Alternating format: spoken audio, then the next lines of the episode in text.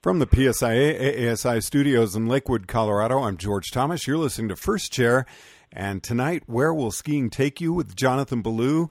Awesome Skiing, Part 1. Jonathan, I'm really looking forward to this series. Thanks for joining us. George, thanks for having me. I'm looking forward to it as well. I'm glad to connect with you again.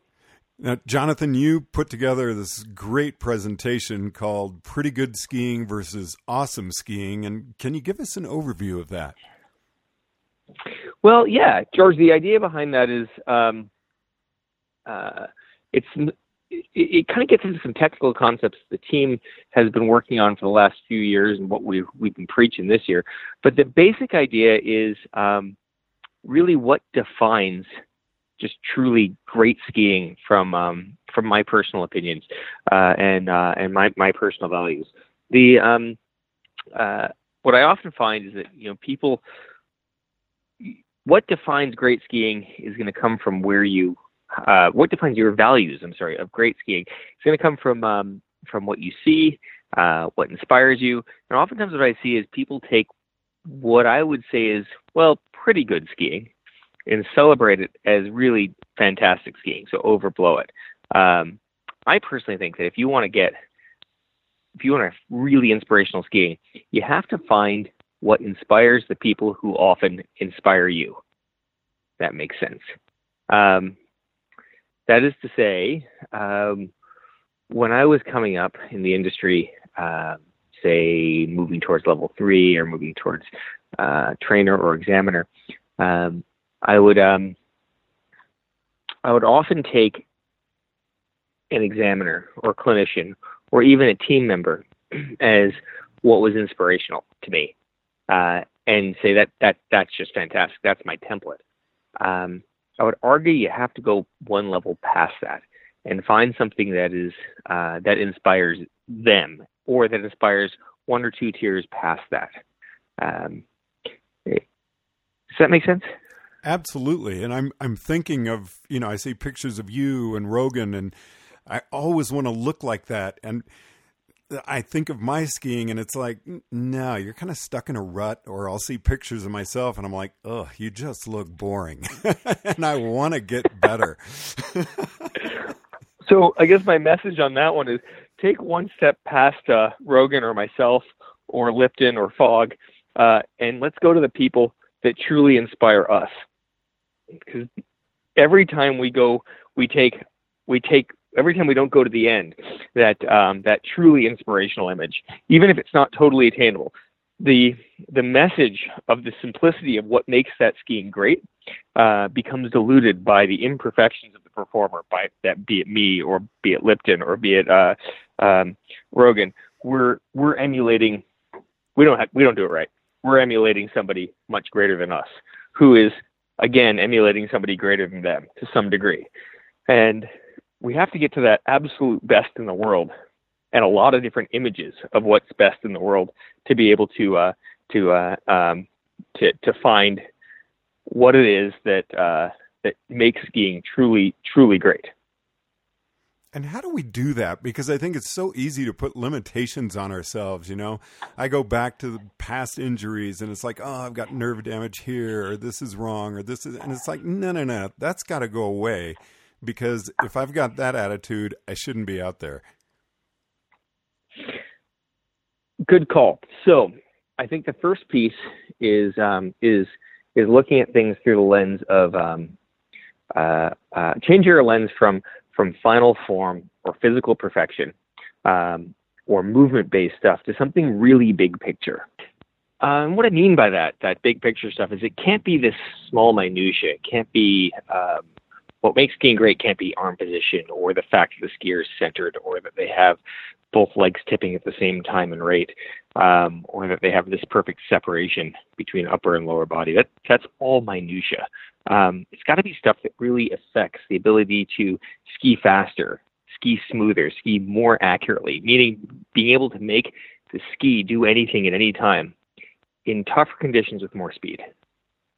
This stuff requires that um, it's um, first of all, George, there's no way you're going to do that the same way I'm going to do that, or the same way Mikaela Shiffrin's going to do that, or Rogan, or anyone we teach, because each one of our bodies is different. This goes down to what you said before about you know nerve pain or injuries or things like that.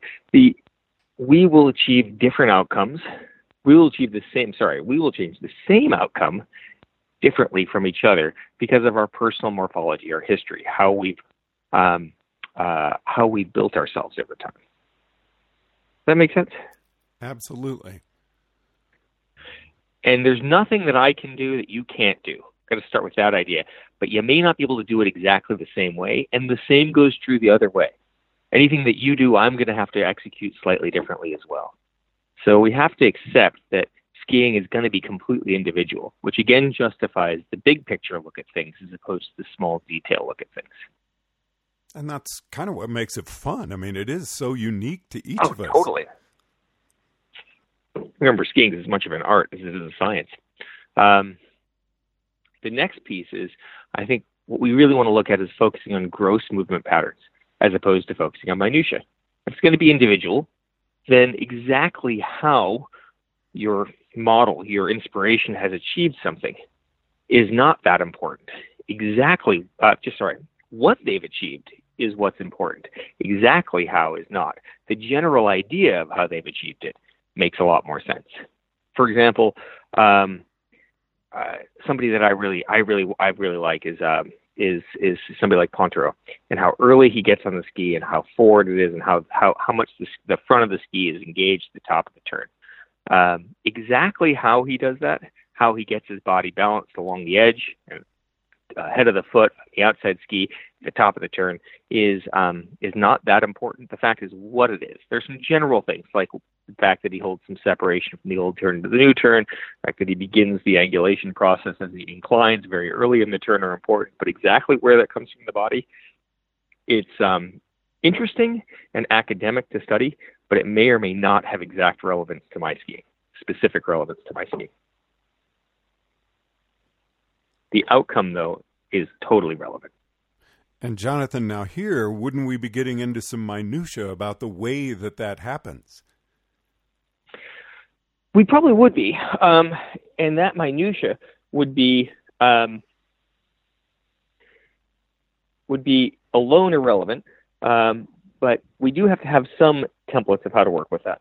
Um, if I can understand how one person did it, say Alexi Pinturault, then I should probably, because I know I can't move exactly like him, I should probably look at a whole bunch of other people who achieve a similar outcome, like say Shiffrin or um, or uh, Stefano Gross, who who do some very uh, who who get some some ski performances that that, that mirror what I'm talking about, um, or Richie Berger in certain turns, uh, especially off piste, um, and find how they do that, so that I have a lot of opposing ideas that then I can find what's going to work for me out of that.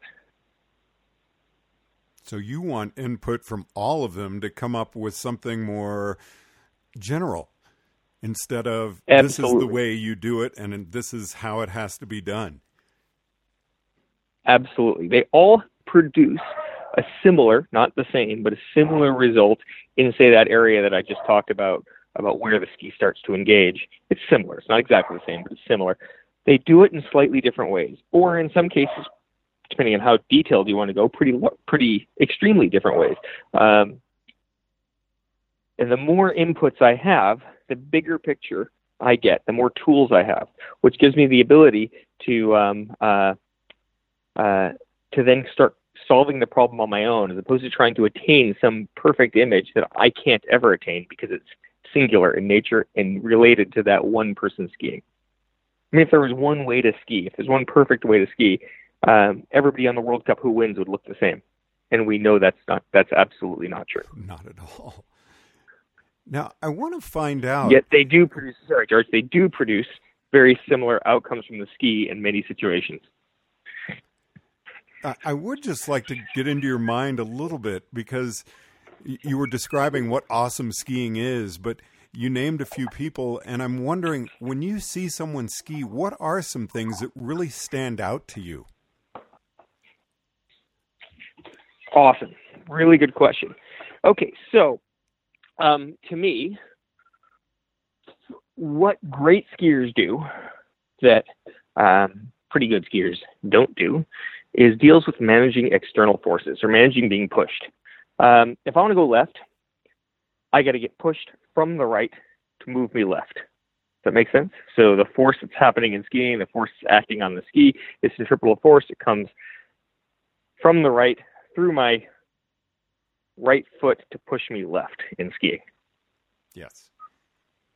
Okay. Yep. Um, what great skiers do is they get that force early in the turn. They start to get it early in the turn, and it builds into the shaping phase to just below the apex, and then they start to release it. They start building it early. They can release it early, and what that does is it sends them direct. It sends that the mo- the most of the force in a turn is pushing them in the direction they want to go, versus if they were getting that force at the bottom of the turn, it would be pushing them back uphill trying to think of ways to visualize that, describe that in a visual way over a podcast where I would normally do that with a, you know, a bunch of arrows on a on a screen. You know, I'm thinking I was sitting with Michael Drake on the way to National Academy. He was showing me some um, Microsoft sensor work of Michael Rogan, and the Mm-hmm. greatest mm-hmm. pressure is exactly what you just described. It was all through the shaping phase. It was not at the mm-hmm. finish transition. It was in the shaping phase. Yeah, as you say, Michael's a great example of that. Um, great skiers get force in the shaping phase, so the force is coming at them in a direction that moves them across the hill and shapes the turn, versus lesser skiers, people who are often pretty good skiers while making a round turn, get the most of that force at the end of the turn in such a way that slows them down without significantly adding to the direction change. Now, Jonathan, as I said at the beginning, this is going to be a multi part series. What are some things we're going to be talking about in the future? Great question, George. So, to get force in that area that we're talking about in that in the shaping phase, you have to start it well before that, and that happens in the transition. The question of how we release the old turn, that very the specific sequence of movements that speak, you know, from my values anyway, speak to how you release the force from the old turn and create force in the beginning of the new turn prior to the, the, the, the, quantity that's required for direction change. And it's specific to what we do with the skis, how we move across the platform, and then how we use the platform we create um, to create force as early as possible so we can get rid of it as early as possible. So, how do we break that down, and what specifically will we be talking about in two weeks? Well, the first thing we're going to talk about is basic stance and how we line up, how we release the old turn or the, the force and edge angle from the old turn, and how we create new edge angle and new pressure in the beginning of the new turn. The last piece will be how we manipulate the force to create uh, varying radius of turns. Sounds great, Jonathan. I really enjoy your presentation and look forward to getting into some real details on this with you. Thank you, George. I look forward. I look forward to that as well. So, Jonathan, those uh, sirens, everything's okay?